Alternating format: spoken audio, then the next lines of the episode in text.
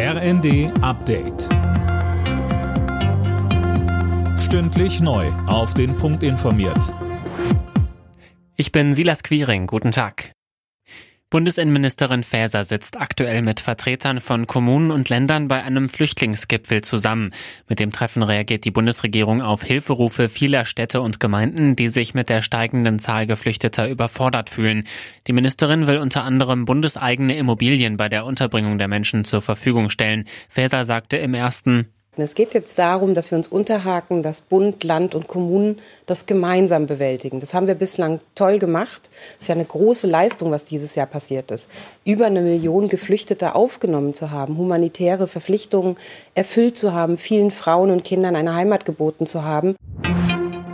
US-Präsident Biden hat der Ukraine weitere Militärhilfe versprochen. In einem Telefonat mit seinem ukrainischen Amtskollegen Zelensky kündigte er die Lieferung fortschrittlicher Luftabwehrsysteme an. Mehr von Dirk Justes. In dem Gespräch ging es unter anderem um die gestrigen Luftangriffe Russlands auf etliche ukrainische Städte. So war beispielsweise die Hauptstadt Kiew zum ersten Mal seit Juni wieder Ziel russischer Raketen. Zelensky schrieb im Kurzbotschaftendienst Twitter von einem produktiven Gespräch mit beiden. Die Luftabwehr ist derzeit die oberste Priorität unserer Zusammenarbeit im Verteidigungsbereich, erklärte der ukrainische Präsident weiter. Die Ampelkoalition kommt beim möglichen Weiterbetrieb der deutschen Atomkraftwerke weiter nicht zusammen. Einen geplanten Kabinettsbeschluss hat es wieder nicht gegeben. Geplant war, dass die beiden südlichen AKW bis maximal April am Netz bleiben.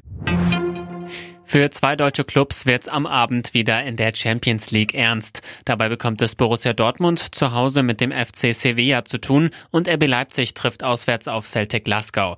Die Hinspiele letzte Woche konnten beide Bundesligisten gewinnen. Los geht's in beiden Partien um 21 Uhr. Alle Nachrichten auf rnd.de